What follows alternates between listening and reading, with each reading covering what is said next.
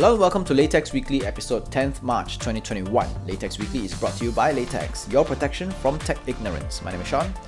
This week's news of the week OnePlus 9 comes with Hasselblad genes.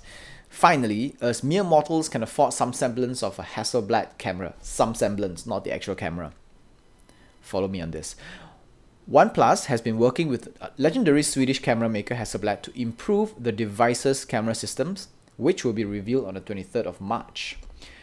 Uh, the partnership will extend for three years, where Hasselblad would help OnePlus tweak color reproductions of their camera systems to look more natural. So we're not exactly looking at the entire Hasselblad system. Hasselblad is just using their technology to help, uh, their know-how to help tweak existing camera systems that OnePlus has bought from Sony so the camera themselves are sourced from Sony and will offer 12-bit RAW capture similar to Samsung's new S21 models. Big branding names aside, we don't yet know if Hasselblad will pull uh, the OnePlus will get will will do well for the OnePlus, uh, unlike what Huawei failed miserably with Leica. Leica is also a legendary legacy camera maker, but Huawei mobile device cameras are still plagued with unnecessary and often annoying filters that automatically turn itself on even when we don't want them. Um, especially the portrait. You turn on the normal camera mode, you point it at someone, and it automatically switches to portrait.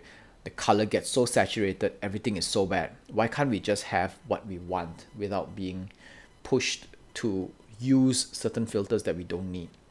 Uh, Leica is a very known brand and to be honest, in my opinion, Huawei has brought down the brand image of Leica quite a bit.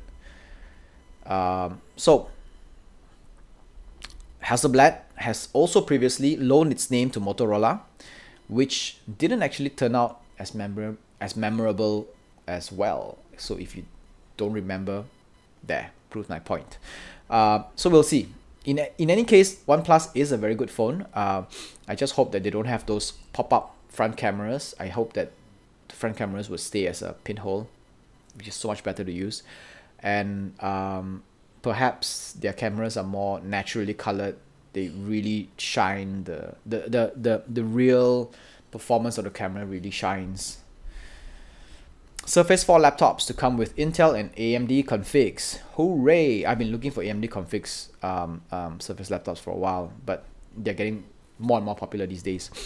Microsoft may be revealing the fourth generation of the widely popular Surface laptop sometime in April.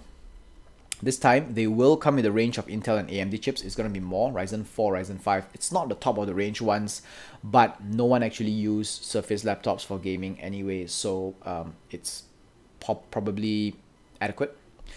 Uh, Outlook, the the chassis itself will stay uh, because Microsoft chassis is timeless. They have no reason to change it. It works very well. Everybody loves it. So yeah, there will be a 13.5 and 15 inch models with a 3.3 by 2 aspect ratio, which is good for browsing, whereas 16 by 9 is good for video viewing. So 3.3 by 2 is a good one. And RAM can be boosted up to 32 gigabytes. They may be addressing some battery life and performance issues that they had with the Surface 3, and the choice of uh, the good choice of processors is actually good for users as well. I wonder if a similarly spec Ryzen model can be cheaper as their Intel counterpart because everywhere else, if you get a laptop that is similarly spec right? The only difference is one runs Intel, one runs Ryzen. The Ryzen one will be a couple hundred ringgit less than the Intel counterparts. I wonder if the Surface is going to be priced similarly or it's going to be the same price. Because if it is the same price, then technically it's not fair, right? Because Ryzen chips are a fraction cheaper. We'll see. Dorsey selling his first tweet. Twitter CEO Jack Dorsey is auctioning his first NFT converted tweet and the highest bid at this point is 2.5 million US dollars. By the 21st of March, this auction will finish, uh, will end, and the money raised will be donated to a non-profit that lets donors send money directly to people living in poverty. So, it, okay, the, the donation isn't directly that uh, uh, uh, sent to people living in poverty. It is given to an, a non-organization that uh, lets that lets donors send money directly to people living in poverty. So he's actually uh, funding an, an organization rather than the cause itself. For those who did not listen to my explanation of what is an NFT, or were not paying attention for on its sudden rise to fame, here's a quickie. Non-fungible token, NFT, is a method of attaching a unique code to a digital item, making it impossible to duplicate. It uses the same method as uh, cryptocurrencies. And what it does is it has a bunch of ledgers all around, and each one, each NFT, each digital item gets a code. So by altering the that item, and if you do not alter all the items that is in all the journals across the world, the item cannot be duplicated. So it's kind of like a banknote with a serial number. Um, so this creates scarcity for the item, much like how physical items are today. There is scarcity, and naturally causes the value of that unique item to soar.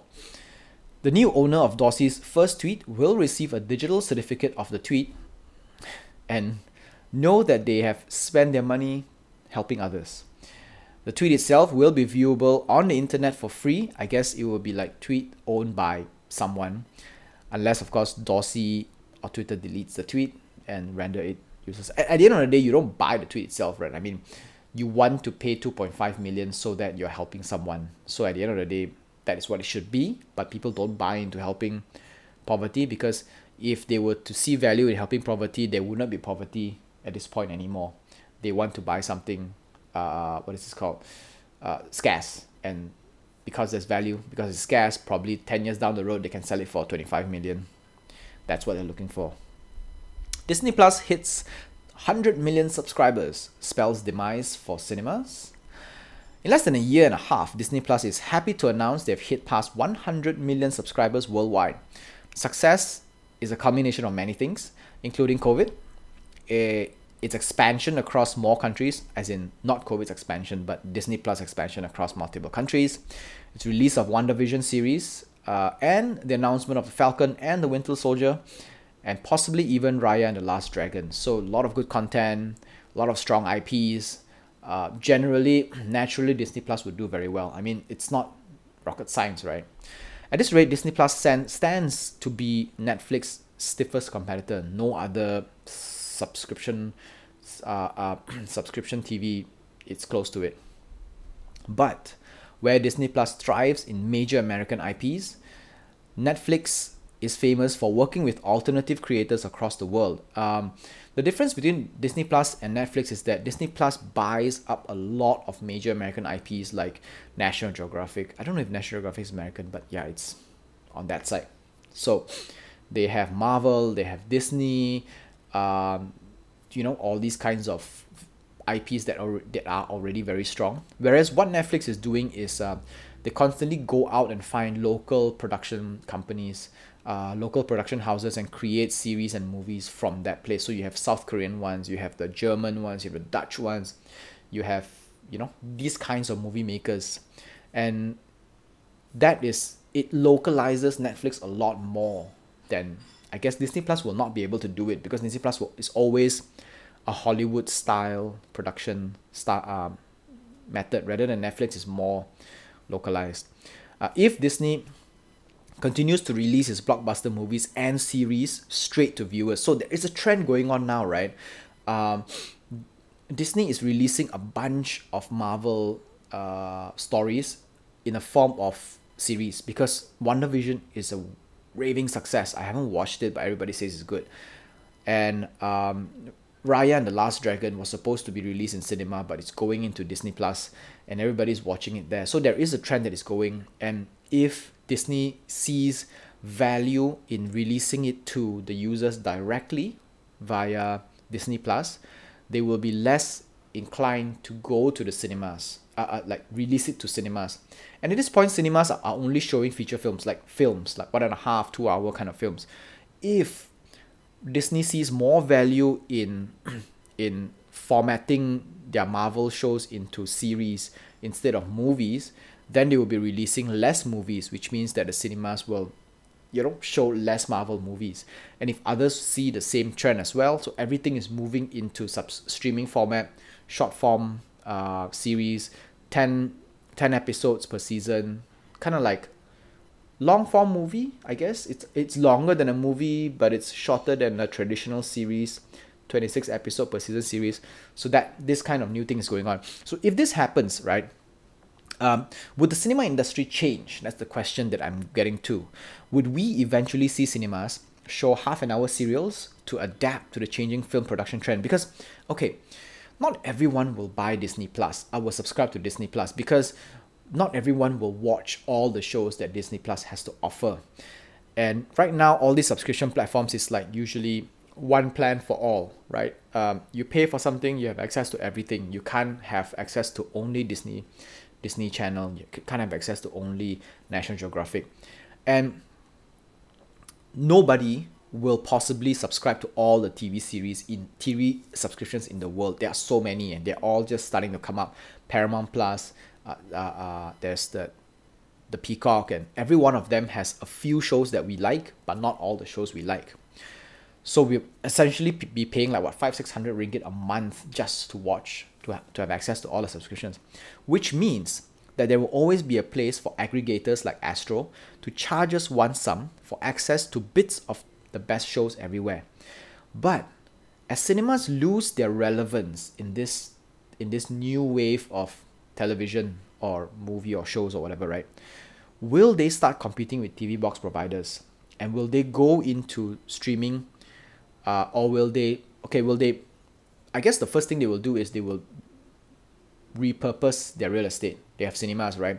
Instead of showing full length films, they probably show series, charges less, maybe like four ringgit per episode of WandaVision, let's say, instead of 20 ringgit for one movie.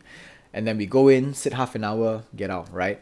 Um, so, and then eventually they may go into TV streaming as well because they have access to all these shows and everything like that. And you know they still want to go into movie uh, movie shows but they can't do it because less and less uh, production teams are producing long form movies.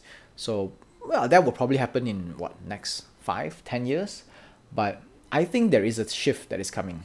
I think there is a shift uh, there is a disintermediation going on where cinemas would need to be aggregators of tv shows kind of like astro. They, will be competing with astro uh, which is not very tough because Astro isn't exactly uh, um, doing anything to to evolve into today anyway. They're still stuck with their old old style. So yeah, one guy comes along, does it, and beat Astro to the punch. That's all for this week. There is no late. There is no tech of the week. It's pretty hard to get tech of the week because it, it there there there either is something good or there isn't. Uh, so I'm just gonna keep this empty. Latex Weekly is available in Anchor. Anchor FM, Overcast, Google Podcast, Spotify, Pocket Cast, Radio Public, and more. Our full videos are available on YouTube, and I post bits and clips on Instagram and Facebook. This is Latex Weekly, episode 10th March 2021. My name is Sean. See you next week. Stay safe. Bye bye.